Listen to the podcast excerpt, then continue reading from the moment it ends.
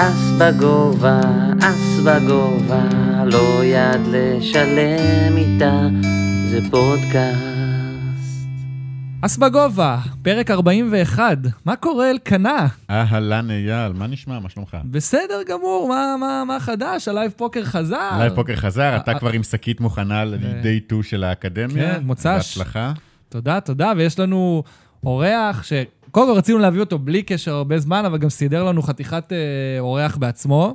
יש לנו, קודם כל יש לנו אורח בפרק הזה, ויש לנו גם את מי, את, את מי שקישר בינינו, את הנציג הדיפלומטי, שהוא גם שחקן פוקר מעולה בפני עצמו, וגם סטרימר מצוין, ויוצר תוכן בעברית, שאת זה אנחנו תמיד אה, מעריכים ו, ותמיד אוהבים, והוא הוזכר בפודקאסט לא מעט פעמים בפרקים האחרונים, אז ברוך הבא לאס בגובה, תום ג'בוטי שחם. תודה רבה, תודה רבה, כיף להיות פה. מה זה ג'בוטי? האמת, ג'בוטי זה משהו שהיה לי מה... הייתי בקפוארה כשלוש, ארבע שנים, כשהייתי באזור חטיבה. איזשהו כינוי שנדבק לי, משהו בפורטוגזית. אני כבר... למה האמת, אני כבר לא זוכר מה זה אומר. אתה כבר לא זוכר... לא, האמת, המצחיק הוא שחיפשתי... גוגל טרנסליט. חיפשתי את זה, מצאתי דברים מאוד מוזרים. וגם כמה דברים שונים. גדול. אבל זה כינוי שנשאר איתי, שהייתי קצת משחקי מחשב. אז פשוט הייתי צריך לבחור כינוי, בחרתי בזה, ומאז זה נשאר. אני חושב שכולנו, כשהיינו צריכים לבחור כינויי אונליין, זה תמיד דברים מוזרים, זה אף פעם לא משהו, זה אף פעם לא משהו פשוט, זה תמיד היה מוזר, שלי, שלי היה גם, אני כבר לא זוכר אותו, היה אז היה. לא, כשמגג זה מאוד הגיוני. כן. יפה, אז... בואו, do your thing. אז נגיד, קודם כל נגיד כמה דברים. קודם כל, תודה רבה לבחור שמארח אותנו פה תמיד, אור, אליעז המלך מול פני, פרוקאסט, פודקאסטים בגבוה, היום עם גם מצלמות ותאורה, אני ממש מרגיש שאנחנו מוכנים להקים ערוץ פוקר. כן, תשמע, מרגישתי סופר מקצועי להיות פה. נכון? אז תודה לאור המלך, ותודה לספונסרים שלנו, ראנר ראנר, ש... כנראה בקרוב חוזרים. אמן, אמן, מחזיקים אצבעות. אנחנו כבר מתחילים לראות את החזרה לחיים פה בארץ, וכן, מחכים לכם. אכן, אז בזכות אדון ג'בוטי, הצלחנו להשיג לפרק, זאת לא הייתה מתיחת אחד באפריל, אלקנה... עשיתי פה לבלינג וכמה רמות. מי שלא בקיא במה שקרה, אלקנה החליט שהוא הופך את זה ש... את זה שבן סיבי מגיע למתיחת אחד באפריל, שהוא לא באמת מגיע, ואחרי שעתיים אמרתי לו, די, אני לא יכול יותר עם זה, תגיד חזרה שהוא כן מגיע. הוא התקפל. התקפלתי. במיוחד אחרי שכבר שלחו לי הודעות. כן, קיבלנו הודעות מהצער. רק לי לא שלחו. מה, יא בני זונות, אתם לא מביאים אותו. כן, אתה לא בדיסקורד. אתה לא בדיסקורד של אלון. בבקשה, אוקיי. אז אנחנו הקלטנו מראש את השיחה עם בן, ועכשיו היא תתחיל, אנחנו נעבור לאנגלית, לצערו של אלקנה. שיט. אז שוב, ג'בוטי, תודה שהבאת אותו. וכיף. תהנו. אוקיי. So, אלקנה, I will let you introduce our very special guest today. Well, our guest today is one, probably one of the best online poker players in the world right now. Uh, if you ask any anyone, he'll be up there. Uh, live cash, he has about uh, forty-five thousand dollars in uh, handle mob. We like to to dive into into our guest's uh, handle mob. Uh, he almost never play live, so uh, uh, and we're very happy to have him. He's one of the the most uh, uh, starred uh, uh, successful, guest. yeah, successful yeah very guest. successful guest, probably our best successful uh, guest and the be- the most famous one until yeah. today. So welcome Especially to As Bagova, Benjamin Rolle. Hi Ben. Thank you for having me. I appreciate the invitation. Thank you, thank you, and thanks uh, very much to uh, Tom, who helped us uh, acquire your uh, appearance today. And uh, as you could, could probably already see, uh, my co-host Elkana, his English is very, very limited. So, so treat him very, very well with your answers. Uh. Um, so, first of all, before we jump into it, how is everything? How is life during COVID in uh, Austria right now? It's all good for me personally. I definitely can't complain. I've been always working from home. I'm a cave person. oh, my, my girlfriend would call me, but yeah, so nothing really has changed. Of course, we miss going out. We miss going to restaurants, I think, as anybody does. But yeah, I definitely can't complain. I think there are millions of people that have it worse than than we have. So all good over here. Uh, can we can we just pause and, and say, I love his accent. Like, you like the German accent? Yeah, I love I love the accent. It's not, it, it's the, the only accent that's worse than Israeli accent. So I, I like it. I wouldn't be so. I appreciate it. I wouldn't be so sure. Usually, usually people don't like the German accent, especially amongst Germans. It's kind of it's kind of cringe hearing a German speaking English. So yeah, yeah. I appreciate it. We we love it. We love it. Yeah. So um, so let's jump into it. Uh, It's very strange times during uh, COVID. Uh, it's like one year since uh, since it came into uh, Europe and the uh, United States, and and online poker has had like a very strange time during those uh, times because, of course, online poker has exploded during those times. I want to hear your opinion mm-hmm. on po online poker during COVID. How how was it good for poker? How is it good for your uh, your company, Raise Your Edge, and what do you think the future is? Uh, what do you think the future is for coming for online poker? I also actually have a little note on that question. Yeah, I mean, basically, from what I know, from my experience in the online poker, at the start it was a very big boom when COVID started. Everything exploded. I lived back in London back there, so on Stars and Party Poker and G G and everything, the guarantees were enormous. Every other week there was a series, a big series, and even now there are a lot of big series. So what do you think about how can it prolong with it? I mean, whether people will have no money because of it after a long year of a lot of series and high binds and everything, and how it affects, of course, with ban call management and everything that you also talk about it a lot. So I would, uh, I would want to hear your opinion about whether it can actually continue like that or whether it will be Uh, much worse given, I don't know, a six months, a year or something in that sort. Yeah, and I agree. There was a big boom at the beginning. It didn't have such a huge impact on our company, I would say. Um, of course, we saw a slight increase, but I think it was also around the time where it was SCOOP, a lot of online series, which is usually always uh, a good time for our business, um, seasonal speaking. Um, I think it, it, I don't want to say it died over the year, then it, it went a little down and now it slowly starts increasing with more and more lockdowns. I mean, of course, when people are home, you know, they seek distraction in all sorts of online activities, whether it's video games, whether it's watching YouTube videos. I think you see a spike in all of the um, online activities. So I'm not surprised. I think it's in the responsibility of the poker sites to make it sustainable. So I, I feel right now the market is a little oversaturated because poker players don't have an infinite amount of money. So what happens right now, which which really concerns me, and I hope that the poker sites are coming together or finding a solution for that, is I, I, I'm pretty sure all of you guys know the Sunday Million, right, on PokerStars. Yeah, yeah. So what's the prize pool there? Usually over a million, right? Mm-hmm. So now imagine that PokerStars is running twenty Sunday Millions on, the, on a Sunday. So this would essentially kill the guarantees because now they're going to be smaller guarantees for each of the tournaments, which makes it less attractive for recreation and new players. So that's that's what's happening right now. I mean, the amount of tournaments that are being offered across all poker sites is insane. With also in G G, which is a little concerned with, I, I don't want to say fake guarantees, but it goes in that direction where you just have unlimited re-entries. They have late registration up until like fifteen big blinds, ten big blinds, twelve big blinds, which of course just pushes the guarantees to a limit where, yeah, they're very high, but not affordable for poker players at some point. So poker players go broke, and also it, it dilutes the guarantees. It dilutes the fields, and recreationals are being attracted by larger prize pools, right?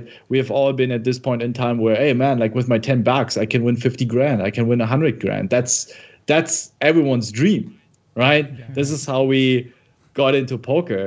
Uh, we all, all of us, we all have like a gambling heart. And if it's like, yeah, I can get, get in there for ten bucks, fifteen bucks, one hundred bucks, but I can only win seven K or fifteen K. It was like, screw it, you know, I'm not going to be you know, grinding the entire night, or maybe you have to skip a day of work. And that's usually the average the average person that plays poker. You you have to consider those worries and, and, and their lives. And this is just very concerning right now, that I find the schedule from G G very aggressive. And of course, if you're PokerStars, if you're Party Poker, you want to counter it. If your competitors are doing it, so you can't blame them. So I find there are too many tournaments right now uh, online, which is good for the po poker pro, because he can select from so many, and you can pick, you know, you can take days off. You don't need to worry. I remember four years ago, there was no way you can skip Scoop.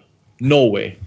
Right now, I'm going to play a couple of days. I'm going to play, but because I know in one month there's going to be another series around the corner. Yeah. You had Scoop, you had Double Cube, you had maybe the Party po Poker Festival.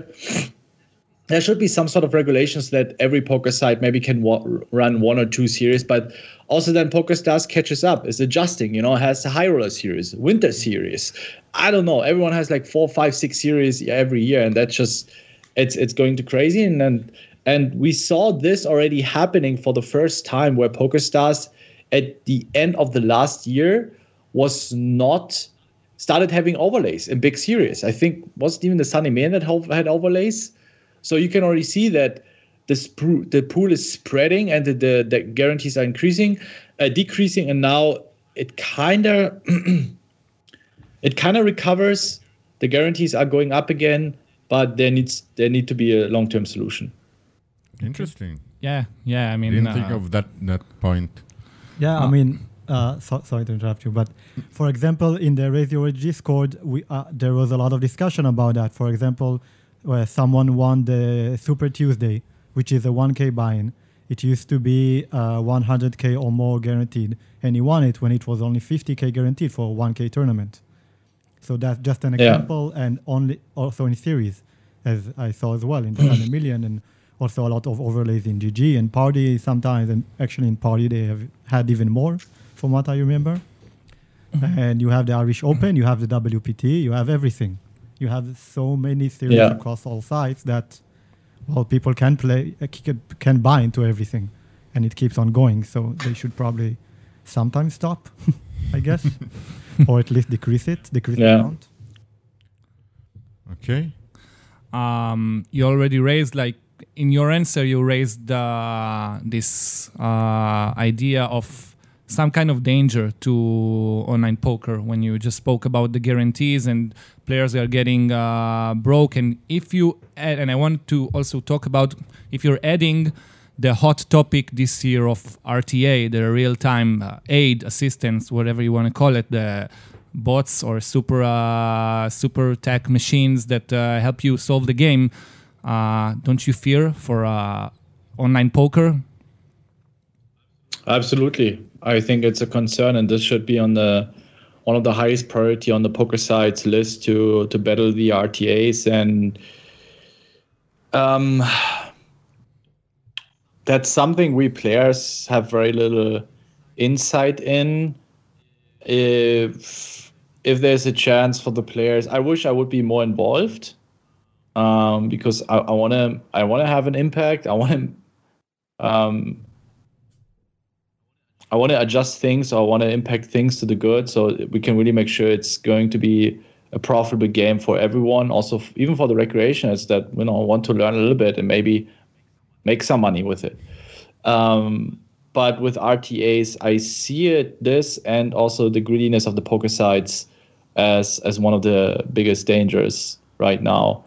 Um, So yeah, we have to see. Uh, I can't really say a lot, because whenever you try to work with the poker side, they can't share information because of privacy reasons, privacy policies, which, as we all know, a year or two years ago, especially in European law, E U law, uh, got way, way stricter than it used to be. So of course, they have to pay attention about the data they reveal. So the, as, as a player, you cannot just go there, hey, you know, like, I know this player did this and that, and let's do something, yeah. We look into this, but that's all they can say. So, yeah, that's that's that's a rough topic, and I hope we can rely on the poker site's ability to increase their security measurements. I have a little uh, follow-up question on that. If, for example, you would either think or or see that the R T A affects it way too much, and you think that online poker isn't mm-hmm. profitable anymore, would you just go to live poker, or would you uh, start playing more often? I know that currently you only play one day a week anyway, but would you go on yeah. to the business or live or anything else? Um, I would consider playing more live for sure, um, but I have also so many other options and projects that could dive into. I, I wouldn't be too concerned for myself. So, um, but again, I love poker. I don't want to see this happening. And I, I think there are a couple of things that the poker sites can do. I think just going full name instead of screen names is, is a good step. I think this already, it kind of scares you when you want to cheat and you just want to screw over people and you have to use your real name. Hmm. I think it's not it's not going to stop anyone from cheating, but I think it will scare some people and they're going to rethink and going to consider doing this step into, hey, you know, I'm going to get an R T A because my real name is being associated with the poker sites. Plus, and that is very important, I think very easy to implement, is a banning system across all platforms. So if you're getting banned on PokerStars for cheating, that the sites are sharing that information, that you also get banned on G G, you're getting banned on all major poker sites. I think this is a super easy solution, but I feel like the poker sites are being very stubborn. But this is, and I feel like, yeah, we, we have a super sophisticated system. We don't want to share our information, right? It's, it's very competitive. I understand that, but in a certain way, I think you can work together only on that. You don't need to share your marketing. You don't need to share your player pool. But when it comes to that, sharing the information, okay, who did we ban for whatever? Here, we share that with PokerStars. We share that with Party Poker or any other kind of poker sites. And then you get a ban on all online poker, poker platforms. And I think this is where you really, really consider.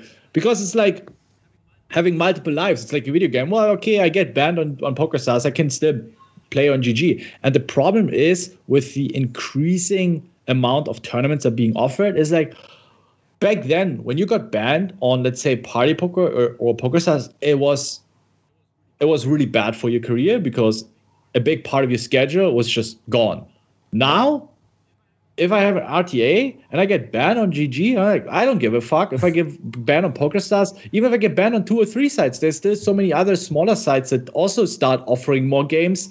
You can easily get in so much more volume. And there's also uh, the problem that I brought up earlier is even more in favor for uh, anyone that is using R T A. So the poker sites need to come together to battle that. Okay. Anything else you want to add? or uh, uh, Nothing. Yeah, we have so many topics, so I don't want to uh, to waste uh, too much time. But uh, yeah, we get we get uh, we get your opinion. Um, let's talk about.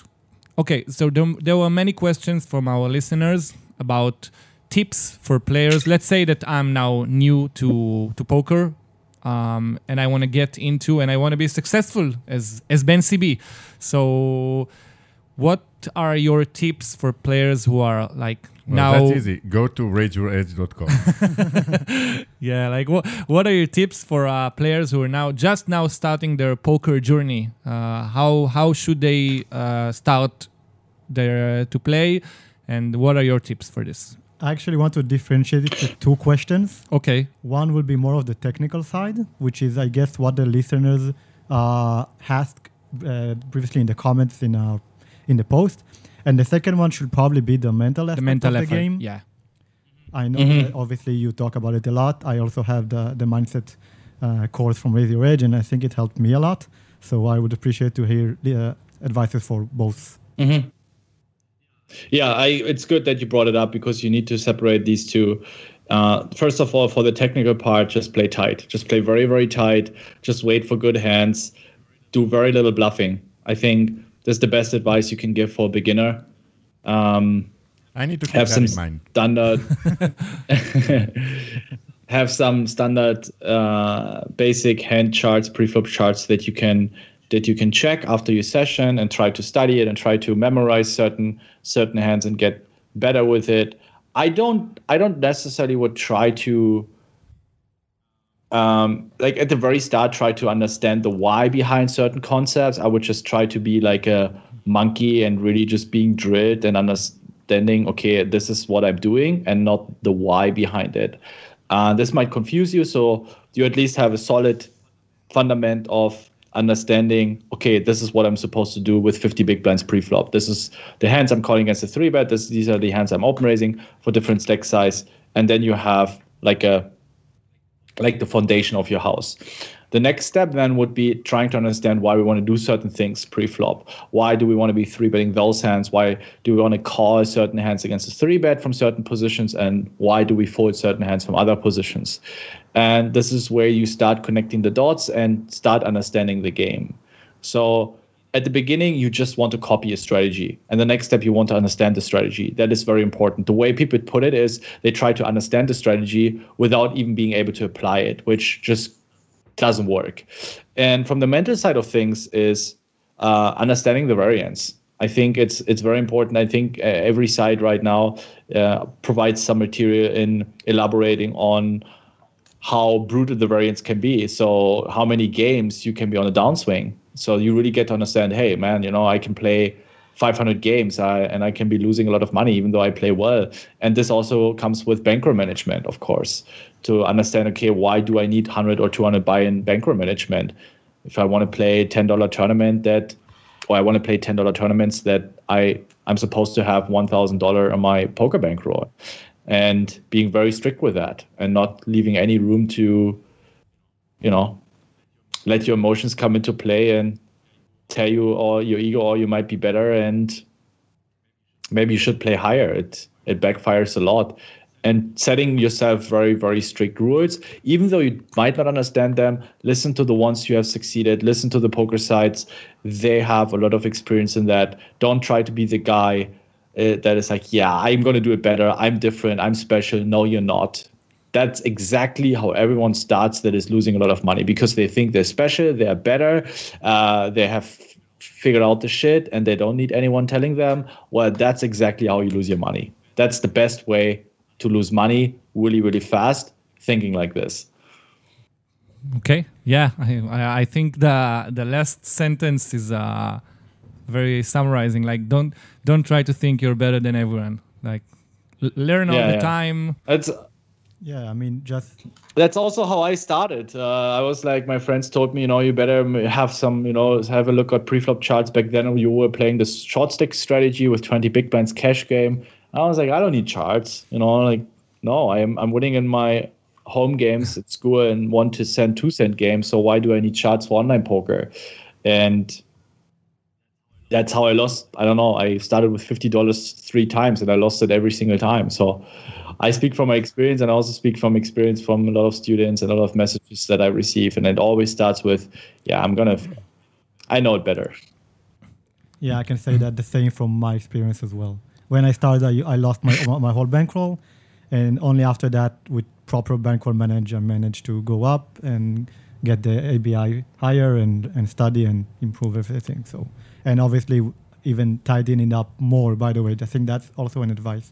I think that if someone, for example, is starting with, let's say, an A B I of ten dollars, and he goes and he and he improves himself and he studies and he goes up, let's say he, he reaches A B I of fifty, if he will just start and decrease the amount of buy-ins that he has and just plays play is um, the highest buy-in every time and everything, the variance will kill him. So you, yeah. in my opinion, you need to even have more buy-ins the, the higher up you go in the A B Is. Yeah. Um, and I will just add that maybe not all of our listeners know what A B I is. So A B I is average buy-in. Yeah.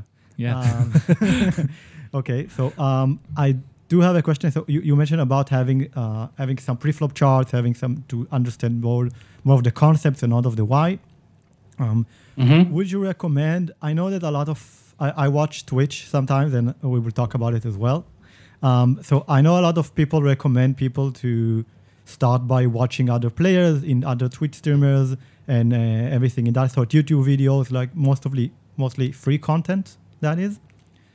Uh, do you think that is the best way for beginners? And if so, what what should be the follow-up? I mean, is it a, is it a course, a personal tr- coach, like uh, I mean, like a course or a personal coach or any other?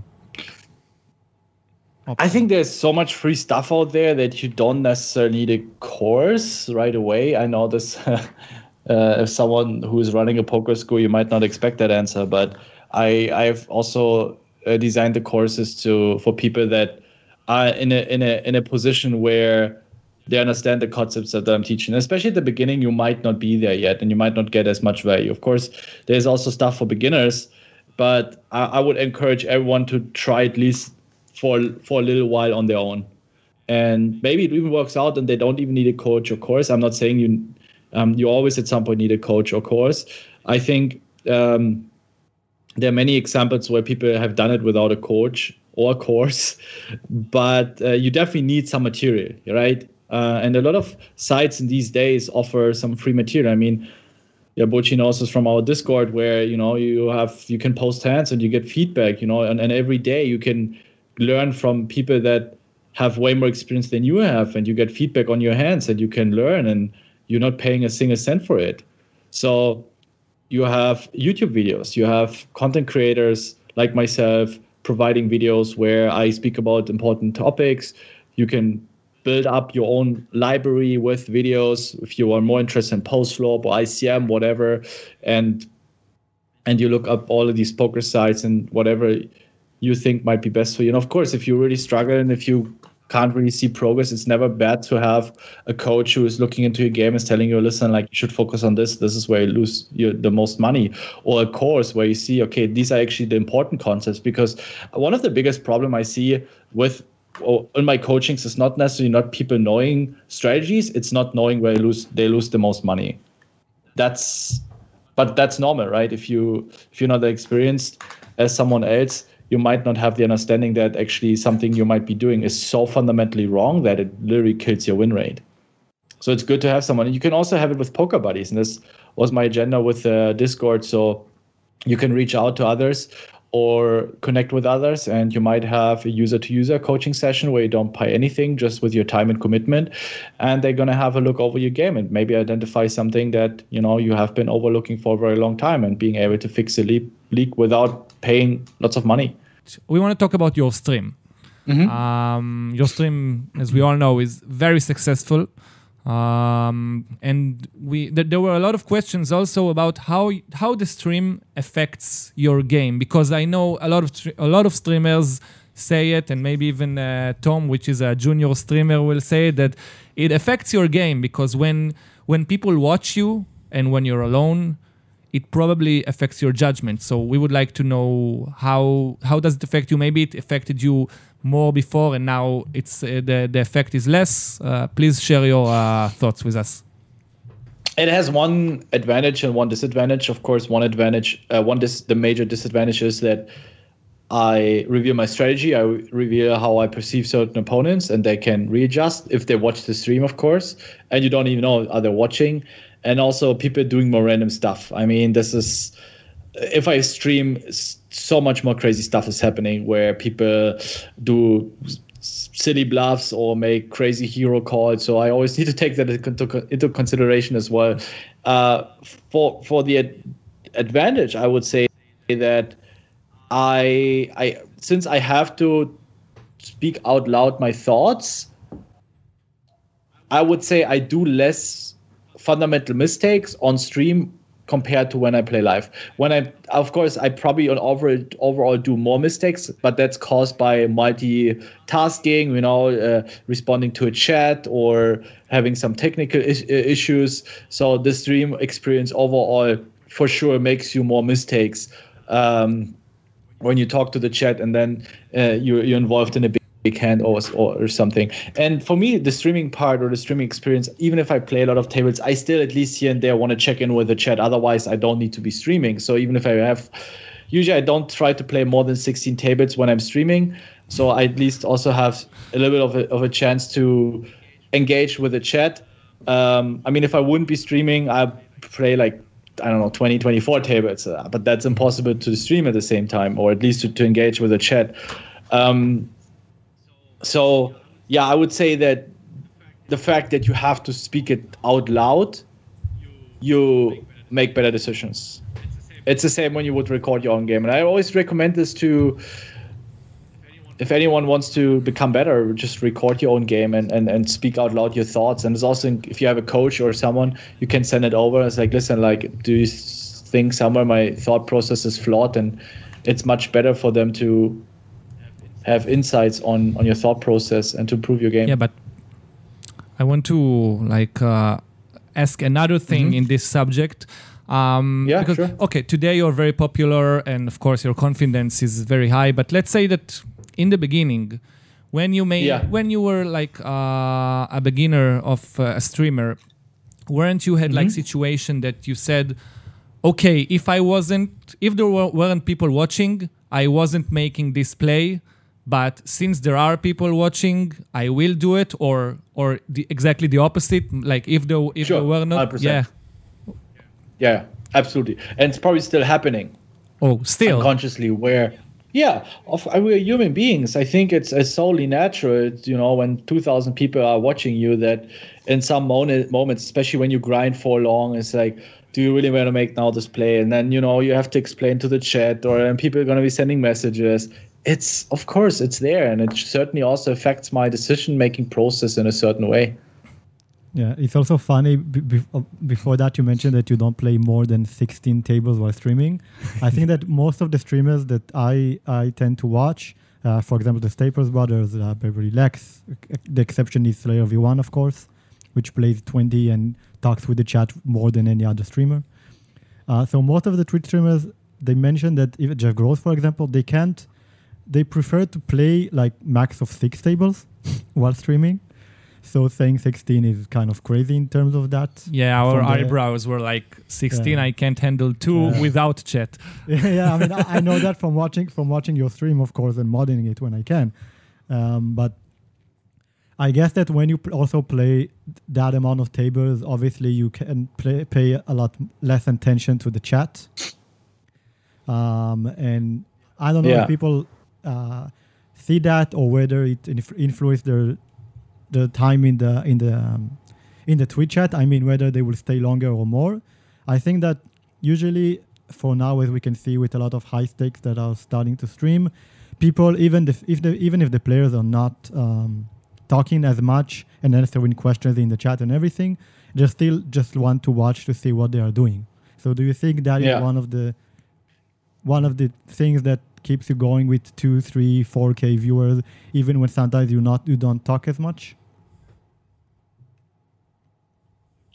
So sorry. So you mean that the motivation to engage with the chat keeps me going? I'm not ah, sure if I no, got no, the no. question I, right. I, I mean, I mean, okay. So I'm what I'm talking about the viewers.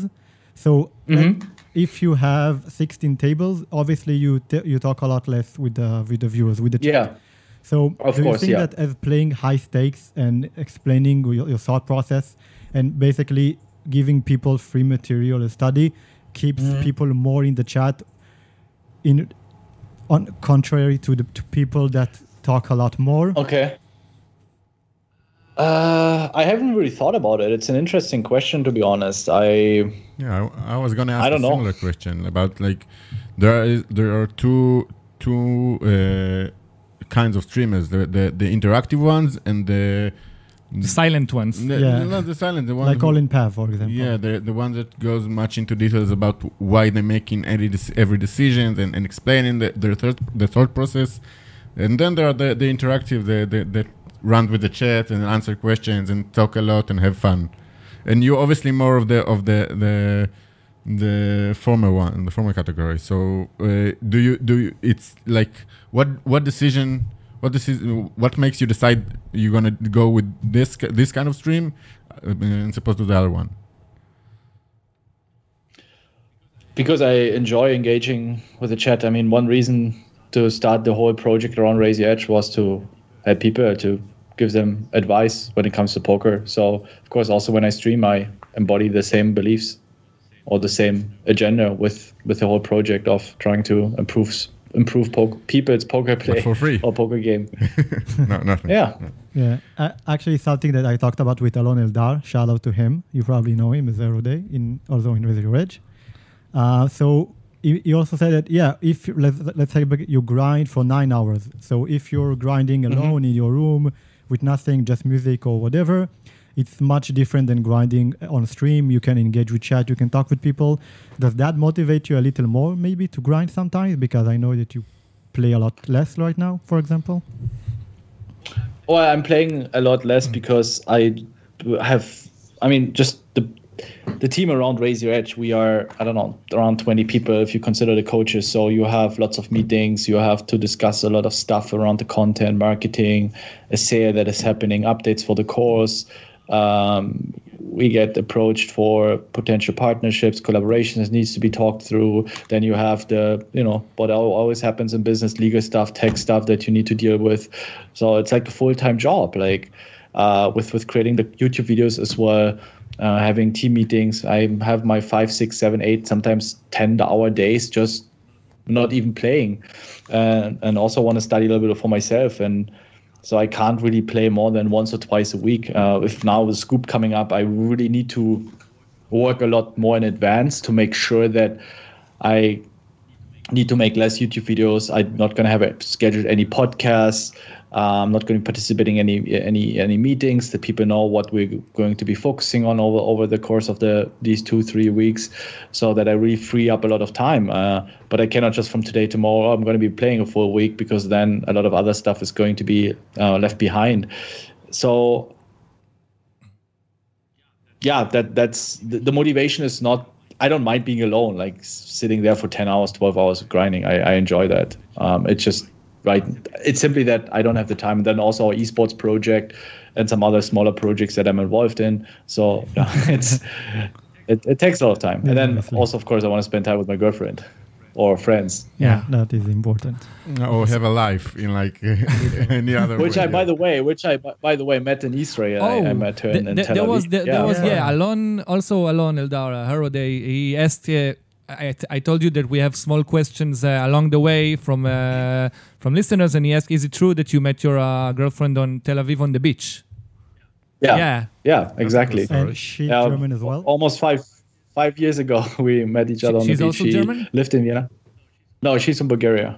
Oh, so a German and Bulgarian meet in Tel Aviv. That's nice. That, yeah, that's, yeah. A, that's a good story. That's a good story. Yeah, it is. Yeah.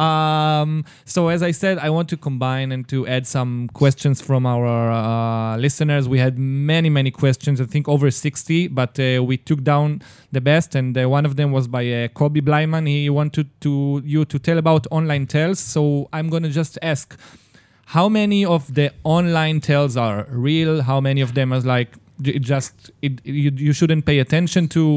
Um, what can you share your? Uh, how can you share your thoughts about online tells? Oh, a lot, and I think they're actually quite reliable. I would say almost more than, because if you sit in front of a computer, you don't really try to hide anything because you think nobody can see anything. But timing tells, I would say, are the biggest. So, for example, you very often are going to have this spot where, let's say, there's a flush draw on the turn, and you bet a sizing where all of his flush draws have a snap call, right? So you don't have a long... I mean, there's always the situation, maybe his mom enters the room and wants something from him. That's why he's distracted, right? And then we level ourselves. But, yeah. you know, we take our chances, right? It's more likely that he has a marginal hand or he's trapping.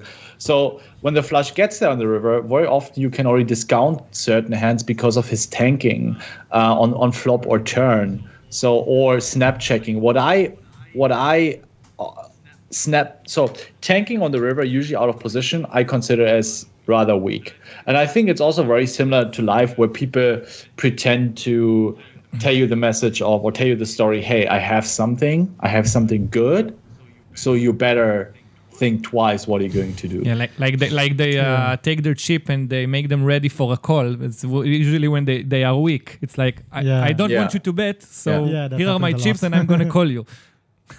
yeah. Yeah, no. Um. So I would say when people out of position, if you, for example, you bet flop, you bet turn, and then they tank for like five, ten seconds and check to you on the river, it's... It's also some sort of mechanism to think already through what happens if they bet in order to, um, yeah, not waste their time bank, or maybe they have very little time bank, so they take the time to, before they check, to already think certain um, outcomes through to make a better decision, which which makes a lot of sense, which is, I'm not saying it's bad, but I think on average, it's it's a hand that really doesn't want to call and just okay, if he goes all in, if he overbets all in, what I'm going to do if I face a small bet? Do I have an easy call? Um, and then the snap check, I would say, so with with tanking, I mean, I would say one or two seconds before the time bank expires. So let's say on PokerStars, you have fifteen, fifteen seconds. I think everything more than, let's say, ten seconds, I would consider as overly long tanking on the river, where he is thinking something through, or he wants to pretend to be strong that, you know, I actually have a good hand. I was thinking, should I bet? Maybe fire a large bet. These kind of little mind games that are happening. The snap checks, I would say, are very often a trap or very easy folds. Okay. Uh, okay. Anything else so, you want to ask? No. Yeah. Um, uh, so when you talk about... But I, yeah, yeah okay, keep going. I, I think it's very important with, with also, but the, the most reliable tell I would I, I would say I've discovered in my career is when when they snap call or, or um, snap tank before calling. A snap tank. They tank yeah. before calling. Because... You know, if, if if you have, a, especially if you play against an opponent that is not a maniac, he plays somewhat solid, and then he tanks, you can already ex preclude lots of flush draws. Like hand, you know, that's an easy call, you know. You bet half pot, maybe small sizing, he tanks forever, um, something that you wouldn't usually do with a draw, especially when you're in position. Um, and this also makes your life easier to, all right, if he can't have a flush, or it's unlikely he has a flush, you have an easier time value betting your maybe top pair or two pair, and because people often like, oh, you can have all the flushes, but when you consider the timing tell, no, it actually doesn't, right? Or maybe if he goes for, I, I think I did a lot of hero calls in these spots where, um, let's say the board is, I don't know, whatever kind of board, and uh, they might have the ace high with a flush draw blocker on the river, because that's actually a hand that really is tanking on the turn, you know? Might be, you know, he knows he's, we, we still have a lot of draws we can bet with. He has an ace high. He might be good. He has the, let's say, club blocker. When there are two clubs out there, he might think, oh, if the club gets there, I can turn my hand into bluff. Okay, let's call. Then the club gets there, you bet. And then he's like, oh, I have a good hand bluffing. And then you think it through, you with your two pairs, like, well, actually, you don't have a lot of flushes because you wouldn't tank that long on the turn with a flush draw. But you have all these ace king, ace queen, maybe an ace eight off, whatever, with the ace in clubs that actually needs time to think it through whether you want to be calling an ace high on the turn. So these kind of situations, I think, are very reliable, and people might not be aware of how many intel you can gain from your opponent tanking. Nice. That's some high-level shit. I can't even. Yeah, I think that people actually get a little more about whether people multi-table about timing as well. For example, as you play twenty tables, I mean, can that yeah. should probably be a factor as well, factored in, I guess. Of course, yeah. Um, okay, so another, uh, we had like two questions that for me were uh, pretty similar, so I get, gathered them into one question. They were by Gil Becker and Yaron Ganut. I hope I pronounced the names uh, correct. So what do you think makes you uh, so successful in uh, poker, and what is the common, maybe the common uh, characteristics for the best poker players in the, in the world right now? Basically, what is the X factor? The, the yeah. one that makes you you guys so special. Exactly. Uh, I can't really speak of for so many other X, but I would say that I have that I'm very ambitious, yet I have very little pressure. So, and you might have seen it and heard it in a lot of my videos that even if I lose a lot of money, and even if I might go broke in poker, my life is going to be all right. So I don't depend on poker. And this has been something from very early on. You know, I was still doing my degree and bachelor's. I think it's good to to just have your shit in order and, and not be so dependent on poker, because it creates a lot of pressure. It creates a lot of attachment to the game, it, attachment to the money. You need the money in order to pay, to pay your bills. You need the money in order to pay back your debt. And this is where I would say uh, over the, even against over good recs, you know, I have, I'm in a very, very happy relationship. I live in a very beautiful, I don't have to worry about, you know, finding the love of my life, or, you know, I have very, very amazing friends, you know, also very top pros are, from what I've experienced, very often lonely and a little depressed. And uh, might be successful in poker. And I think that also gives me that extra little bit of edge where I can really work a lot because I have people having my back. I have a comp- I have a lot of diversity. You know, if I don't feel like grinding for three weeks, I have so many other projects. I'm not going to be sitting at home uh, for three weeks and watching YouTube video because I don't know what else to do. So I'm very fulfilled right now. I have lots of purpose. I have lots of projects I can tackle. And I've been building, I've been working towards that for many, many years. And because I realized how important it is to not be dependent on poker. And that's something uh, that has created a lot of freedom, a lot of space in my mind to, yeah, play to the best of my ability. I love it. Yeah. Uh, you want to be successful in poker? Get a life. Have a backup plan. Uh, have a backup plan. Perfect. You... You described it in a very German, a very efficient yeah. way. yeah, yeah, but we, we always talk about it also in our podcast. I mean, me and uh, Elkanah were both not professional poker players, and no, we always say, be. and we always say to everyone, always have a backup plan because very, very little uh, amount of players can be really successful and uh, and earn in online or, or not online or poker generally. Yeah, um, I remember yeah. even Ben saying it in one of his podcasts with some, I don't remember the guest, but he said that, yeah, most people won't be professional poker players because that's how it is. Most people, most yeah. people won't be the professional football players or anything in that matter. Yeah, but the thing is for poker to, to, to continue be a fun game and for people to, to, to make money of, you need us, you need the recreationals, you need the... The amateurs, yeah. Yeah, the, the people who, who won't go pro. Absolutely. Yeah. Yeah. one hundred percent. Um, so another question. This one is uh, regarding uh, raise, raise Your Edge. Uh, of course, there were a lot of questions about Raise Your Edge. It's a question by Ziv Dascalo. He's also a very uh, uh, cool guy and a listener. And he wanted to ask your opinion about uh, how do you think Raise Your, uh, Raise Your Edge is different from the competitors? I mean, there are a lot of uh, other uh, poker coaching uh Uh, websites. What, what do you think makes Raise Your Edge uh, different and successful? Probably. Uh, Can I? Uh, uh, what's Raise Your Edge? Edge. Yeah. Nice. That's, nice. That's that's my puns even in I, English. I think um, the the ability to reinvest on, on what we make to to give it back to the community in a way that we provide. We pay coaches in Discord that help the community. I think we have seven or eight coaches in Discord being active every single day, responding to questions, having a very, very active community, a very engaging community that is supporting, helping each other. I think that's the, the core asset that we have with Raise Your Edge. And I haven't seen every single course.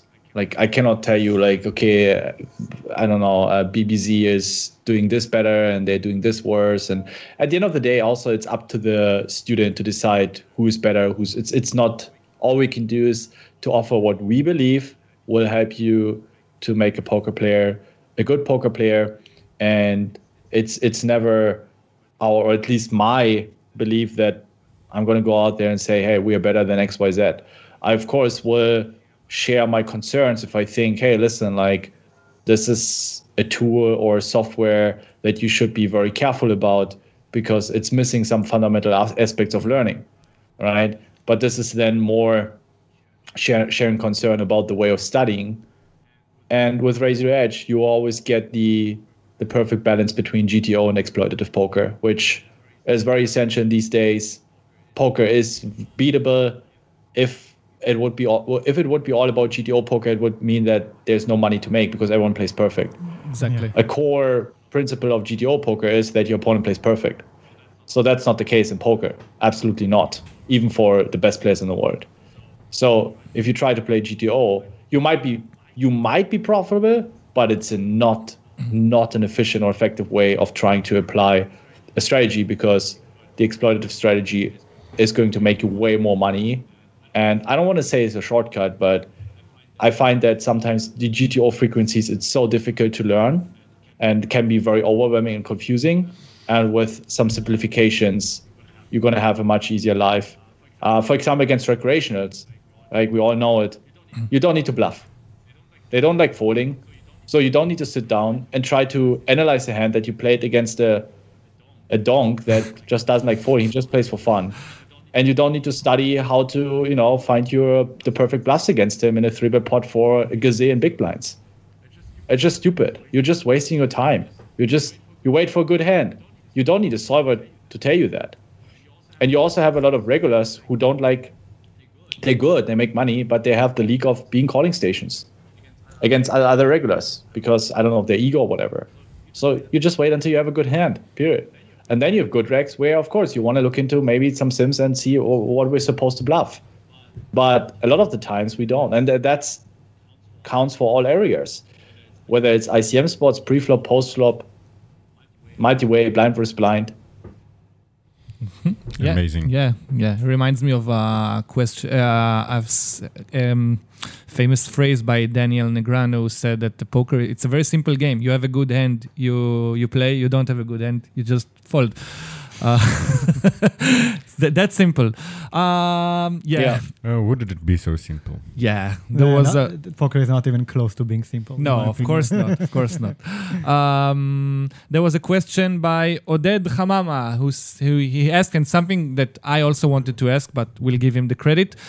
Um, you play poker many, many years. Um, is it still mm-hmm. fun for you, or is it for, like like a job, like a Sunday, like a Monday nine to five job? Like uh, I don't have like I, I don't want to play this shit anymore. No, uh, I would say overall it's still fun. I still enjoy it a lot. Otherwise, I wouldn't be doing it. But there's certainly days where I'm like, Sundays today, or there's a Sunday it's like, no, today I'm not feeling like playing poker. But this very often is just also because there's something else going on in my life that just takes a lot of my mental capacity away and my attention. So then it's not because of the game, it's just I don't feel it. And then I don't play, I skip a Sunday. But, but basically you still enjoy it. I mean, you still have the passion. Of course. Like you, you, yeah. all, you, you yeah. still get, uh, I don't say nervous, but excited when you, I don't know, flop mm-hmm. quads or something.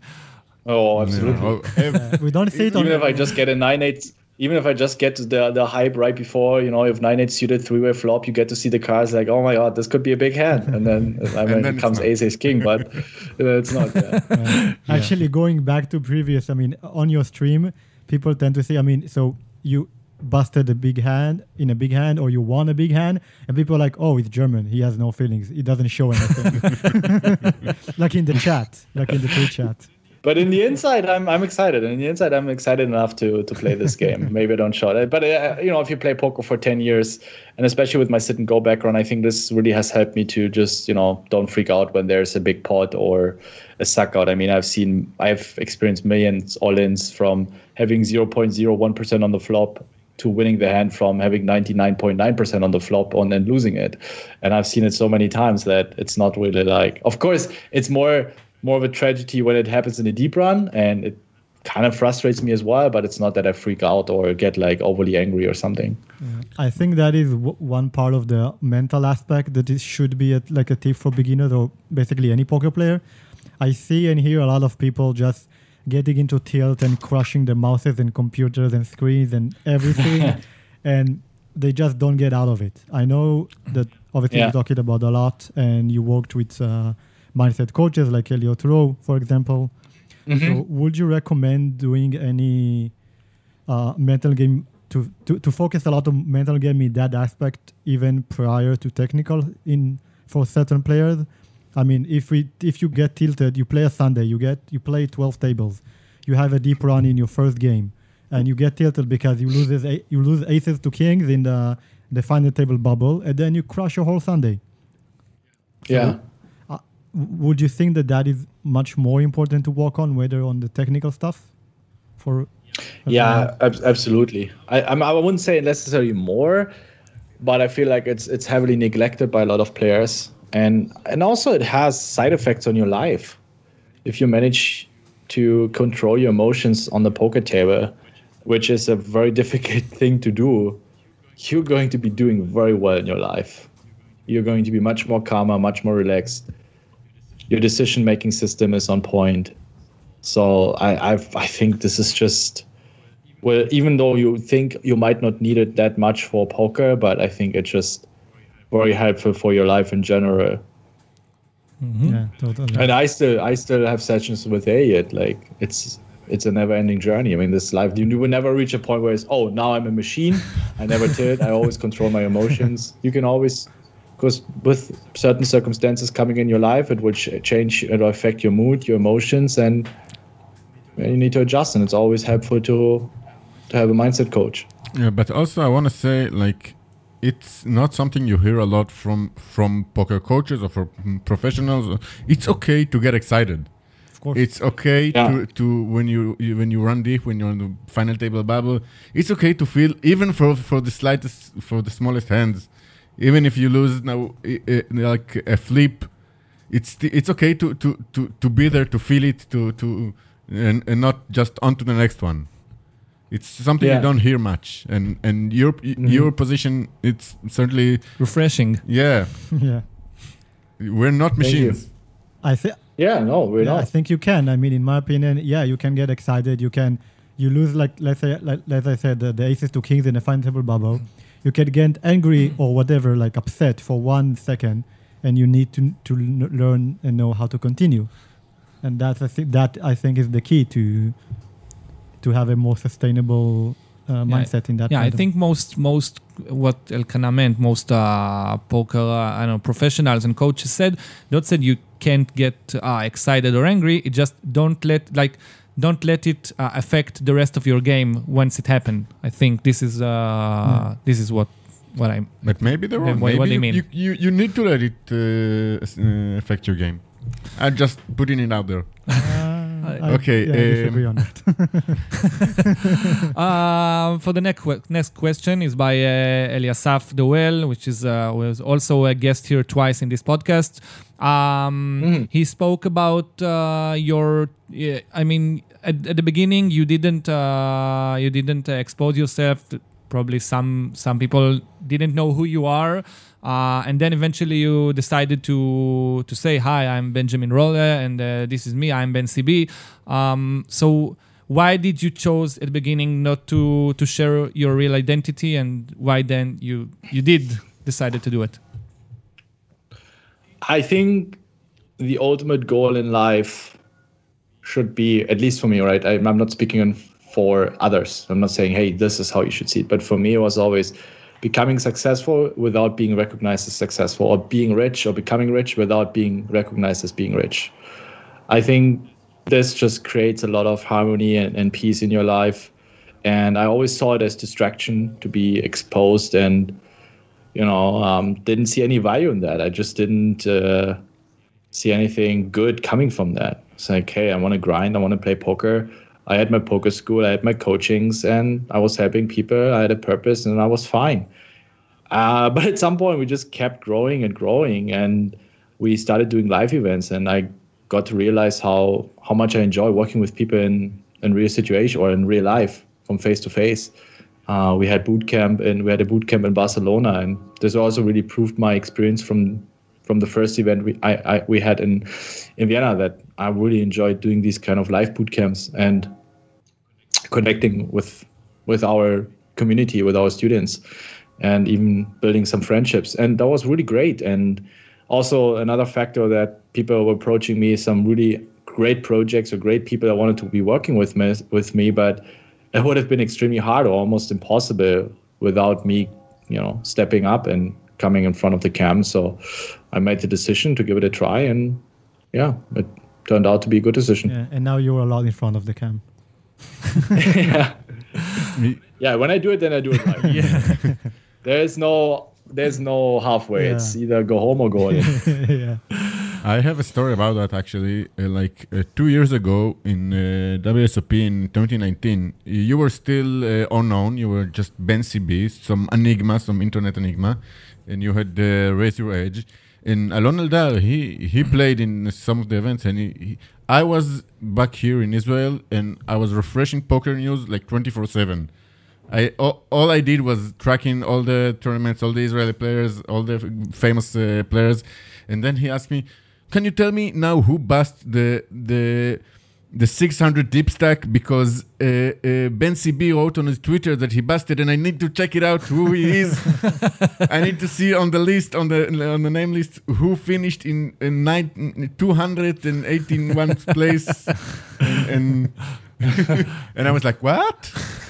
was it was it a live tournament? Yeah, it was a, a deep stack tournament in Vegas. There were like Like the W S O P. six hundred of them. Ah, it was from like two thousand fourteen then, no, right? No, it's twenty nineteen.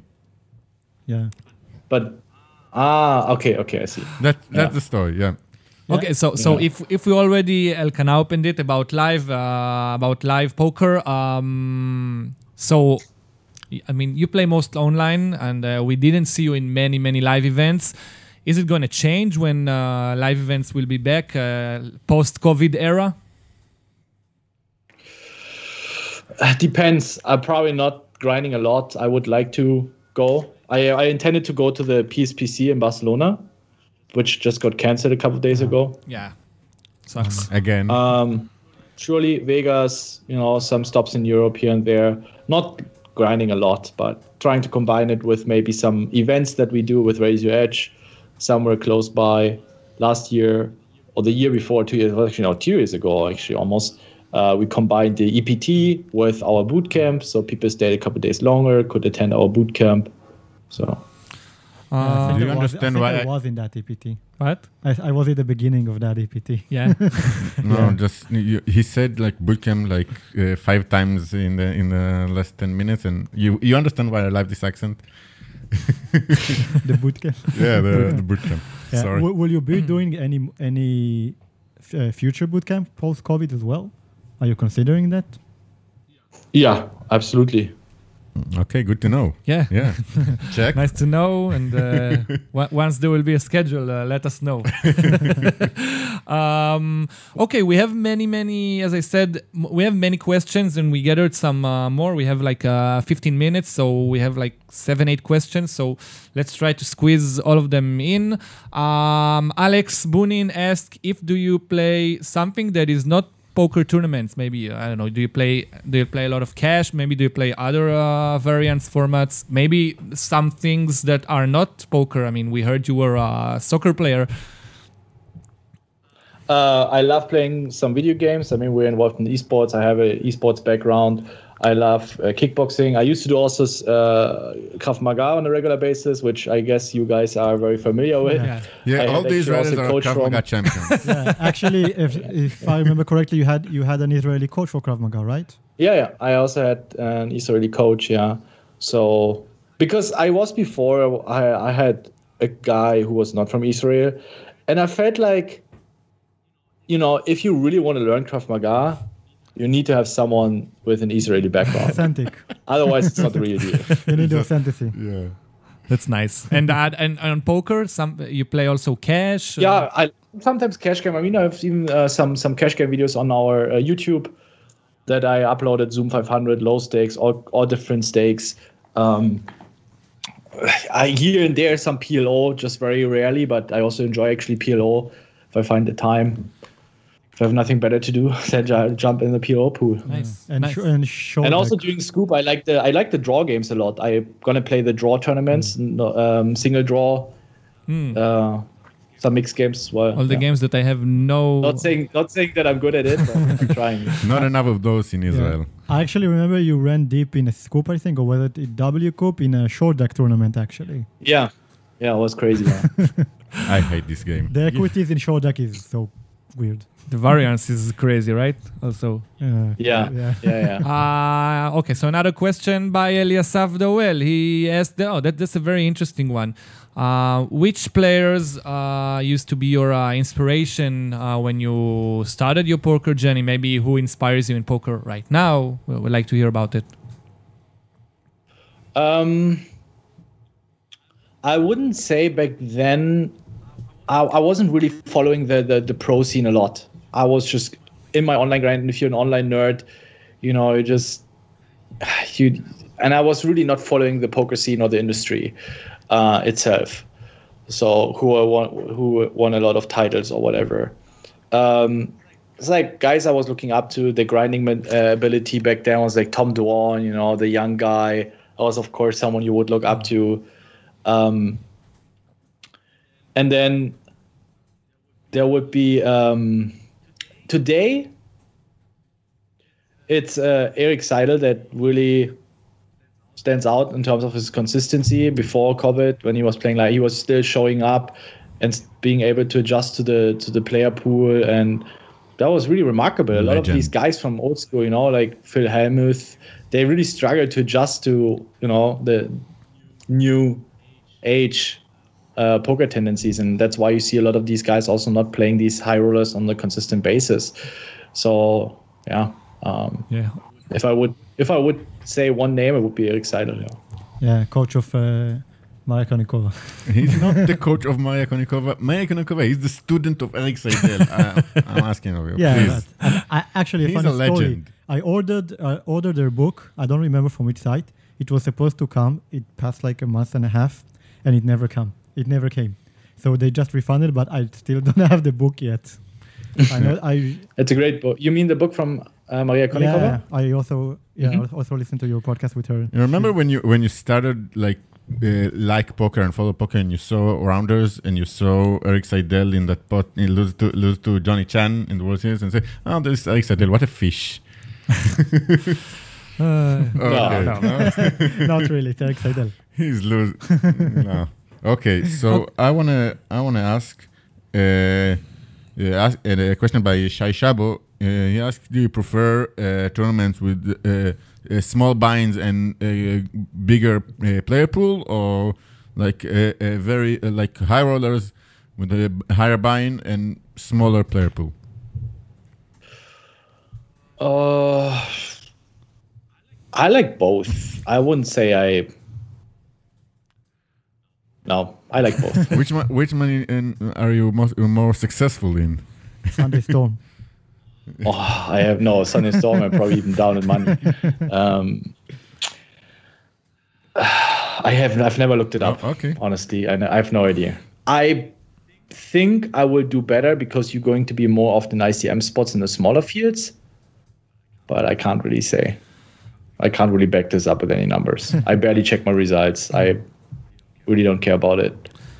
Okay. Uh, okay. I just try to make money on a consistent basis, to win tournaments and focus on the things I, I have in control, you know, making good decisions, improving my poker game, reviewing hands, getting feedback on others, mm-hmm.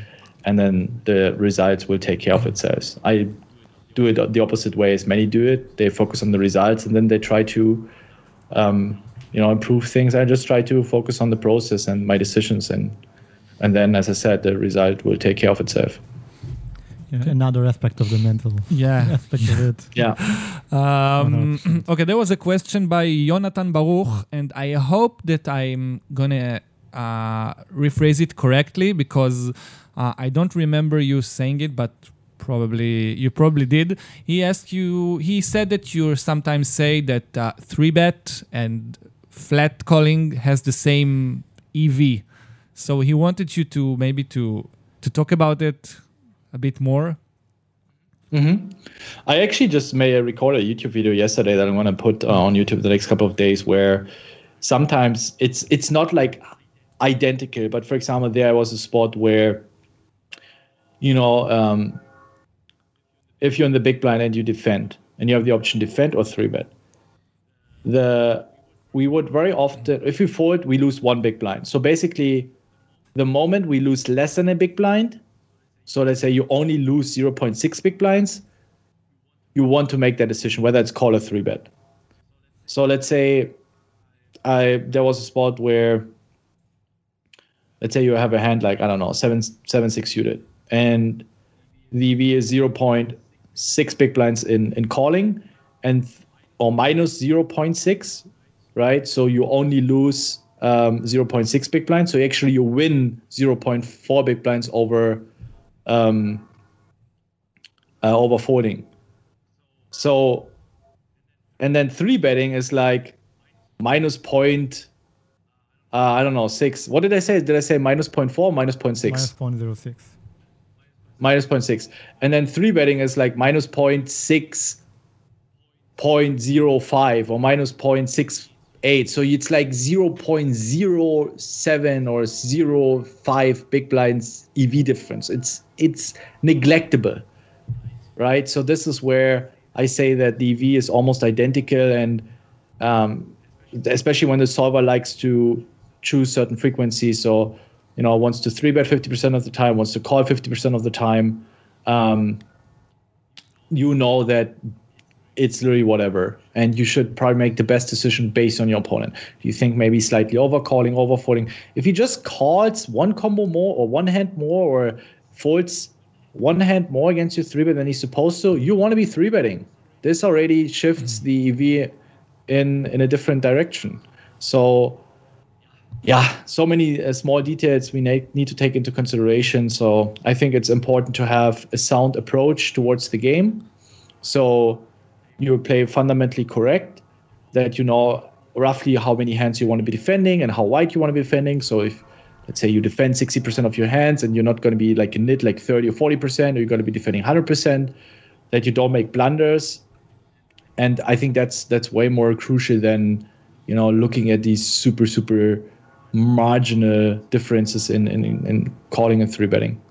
I hope that you understood understood it, because I lost him about two minutes ago. Yeah. I was like, I have no idea what he's yeah, talking well, about. Basically, it's like you look, you look, for example, in post flop in P I O, you can have the E V of checking and betting, or betting a third and betting fifty percent, pretty much the same. So it's neglectable. It doesn't matter. Yeah. Okay. I understand yeah. most of it, but uh, again, it's so much higher level than we two used to.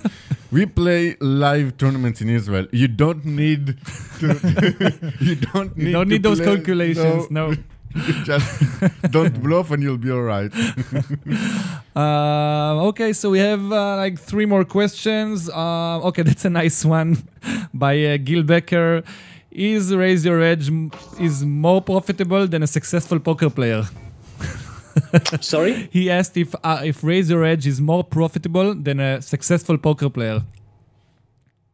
So if Raise Your Edge, running the business, is more profitable than playing poker. Um, yeah, maybe, you can yeah, say that. You can say that. You can re rephrase it. He had a, re a really Israeli phrasing, but uh, yeah, you can... you can. Okay. No, it's not. Okay. Yeah, makes sense. This guy's playing like the, the high roller. It's, it's profitable, certainly.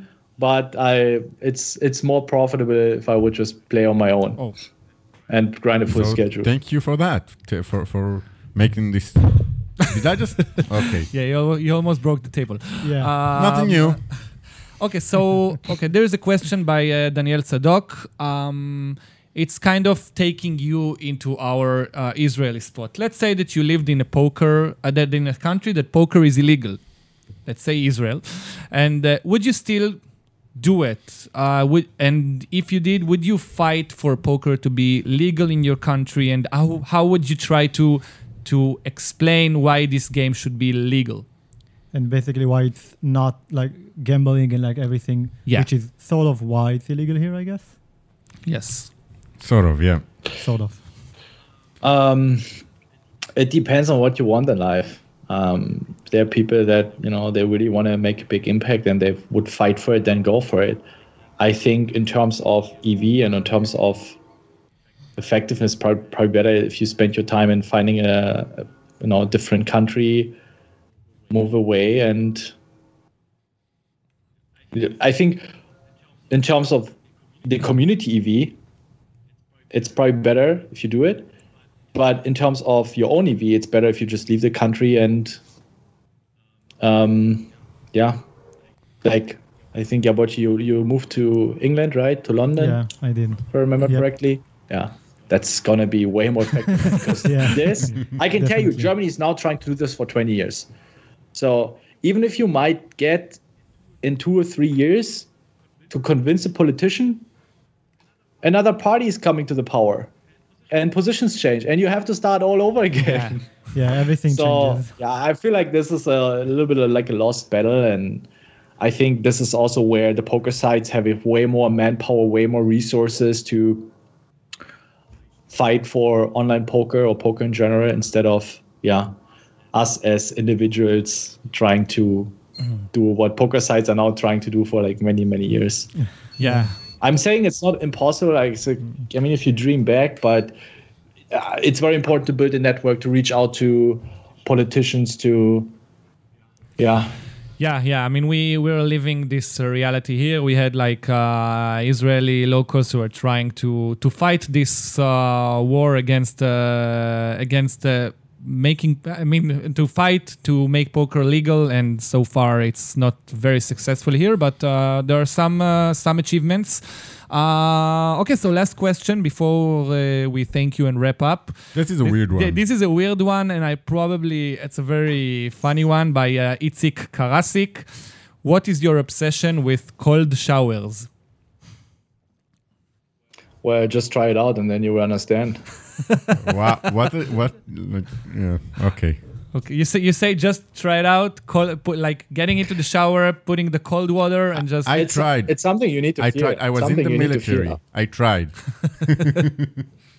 Yeah, but aren't you aren't you aren't Israelis tough guys? I thought all, all of you guys are going to take cold showers. Yeah, I'm surprised. I mean, we, we are, why, why is this question even coming up? Why is this even the debate? Know, we're, we're tough, but we don't like getting cold. Yeah, we're not. We're pussies. We we don't. No, like. I think maybe it's because of the weather in Israel. They, they, the weather in Israel is usually hot, so people are not used to the cold. Only maybe in the army in mm-hmm. some spots. Mm-hmm. So and not all of spots, of course.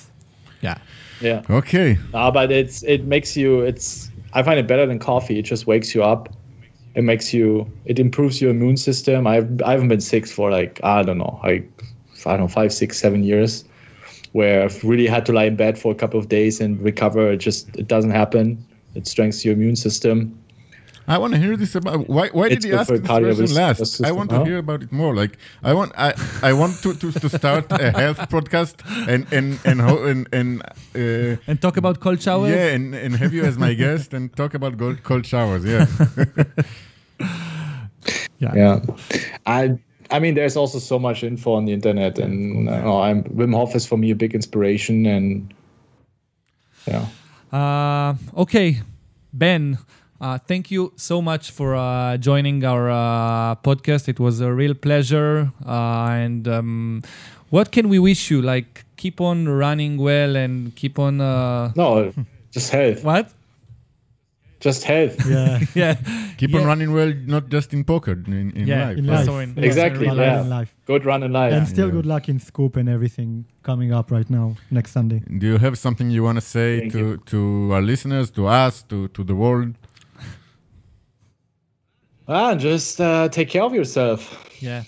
Just take care of yourself. Um, live healthy, eat good food, work out, and you're gonna be you're gonna be healthy for the most part, and that's the most important thing. Yeah. Yeah. Totally agree. So uh, again, thank you very much. Uh, thank you, very Ben. Nice talking to you, Thanks, and uh, I hope we'll have to have a chance to to talk to you again someday. Sure. Sure. Thank you so much for inviting yeah, me. Sure. Thank Thanks you. for coming in. Thanks. Thank you. Keep doing what you guys are doing. Thanks. All right. Bye, Ben. And much love to Israel. Yeah. Bye-bye. Bye. Bye-bye. Bye. Wow. Wow. איזה בן אדם. וואו. כן. שמע, למדתי לא מעט. אני מרגיש שכאילו לקחתי איזה מיני קורס ב-Raise Your Edge בשעה וחצי האלה. הוא אורח מאוד מעניין. זה היה בכוונה במבטא גרמני. מבטא גרמני קצת מוזר. זה מבטא יותר, כן. כן, אבל למדנו, למדנו לא מעט, והיה מאוד מאוד מעניין. אני חושב שההתייחסות שלו בעיקר לצד המנטלי. אפילו הסוף שהוא דיבר על המקלחת הקרה, אפילו זה כאילו אתה מרגיש שהבן אדם משקיע בכל פרט בחיים שלו על איך, איך זה משפיע על המצב רוח שלו ועל התפיסה שלו. כן, לחלוטין. אתה רואה את זה גם בסרטוני יוטיוב שלו, גם במהלך הקורס, אתה רואה את זה גם בדיסקורד. שגם בכל סנדיי הוא אומר כאילו, אומר איזה פסקה מאוד ארוכה לכולם, תזכרו פה, תזכרו שם וכולי. הוא נותן לזה אספקט מאוד חשוב, ולכן גם רציתי להעלות את זה יותר. כי אני חושב שזה משהו שלוקה אצל הרבה מאוד אנשים, בקהילה בעולם בכללי, וגם בהרבה דברים שראיתי בקהילה בישראל. ולכן גם אני אישית העליתי כמה פוסטים בנושא בפוקרנט ובאי-גיים של יניב, שאני חושב שזה מאוד יעזור, ולכולם יש מה ללמוד, כמובן, תמיד, ו... באספקט הזה, אתי, מאוד חשוב אם אתה רוצה לשחק פוקר, ובכללי בחיים. נכון. מסכים? סבבה, אז זה היה... אני רק רוצה, שנייה, כאילו, לתת כזה דיסקליימר למאזינים. זה שהיה לנו את נורמן צ'אד לאחרונה, ועכשיו את בן, ויש לנו עוד אורח גדול, שאנחנו לא נחשוף את שמו, יש כאילו דיבורים. אל תצפו לרמה הזאת. אנחנו בסך הכל שני חבר'ה... עם, עם מעט מאוד ש, שאיפות ו, ועוד הרבה פחות חיים. אז כאילו, אני יודע, אנחנו, אני יודע, אנחנו משקיעים באמת בפודקאסט הזה המון, אבל כאילו פשוט, אל תצפו לר, לרמה של בן סיבי כל שבוע. אבל בן אמר לך שאתה צריך חיים. אין לי, סורי. כן, נכון, אבל זה נכון שיש עוד אורח... בוא נגיד, בוא נגיד, ניתן רמז, אורח שיש לו כנראה צמיד מאוד מאוד יוקרתי בעולם הפוקר, שאולי יבוא בהמשך. עכשיו אני מסוכן. שאולי יבוא בהמשך. זה אולי. אולי, אנחנו מקווים שכן, ומקווים שזה יסתדר. אז שוב נגיד, תודה רבה לאור, אליעז המלך, מול פני פרוקאסט, פודקאסטים בגבוה. נהייתי נערת הגלגל, אני פשוט מצביע על הלוגו. תודה רבה לספונסרים שלנו, ראנר ראנר, באמת, על, שוב, על כל התמיכה, גם בתקופה הזאת שה, שהעסק שלהם לא פעיל ב-מאה אחוז, אז תודה רבה. אה, ג'בוטי, היה כיף שבאת, ותודה רבה, ואני בטוח שנביא אותך גם לעוד פרקים בהמשך, גם לדבר על פוקר וגם לדבר על הסטרים שלך וכו', אבל זה היה כיף שהצטרפת. וגם לדבר על קפוארה קצת אולי. עשיתי עוד הרבה דברים אחרי. תודה רבה, כיף להתארח, ואני חושב שבוא נאחל לכולם להצלחה בסדרה שבהתחילה ביום ראשון בג'י ג'י. כן, לסדרה, מי שמשחק בשבע אקסל בסדרה של הספרינג בהצלחה, מי שחוזר ללייב פוקר בהצלחה, בהצלחה לי. בהצלחה למעייל, ומזל טוב, אמר אייל. תודה. אליפות האביב של האקדמיה, זה תהיה אחלה, להדביק את זה, זה יהיה אחלה מתנת יום הולדת שלושים ושש. כן. אלקנה, תודה. תודה אייל, תודה תום. ברגיל, תרוצו טוב גם בשולחנות, ובעיקר, בעיקר, בעיקר בחיים. כן, ואל תשכחו, אס בגובה זה פודקאסט, לא יד לשלם איתה. יאללה, ביי. ביי ביי. ביי. אס בגובה, אס בגובה, לא יד לשלם איתה, זה פודקאסט.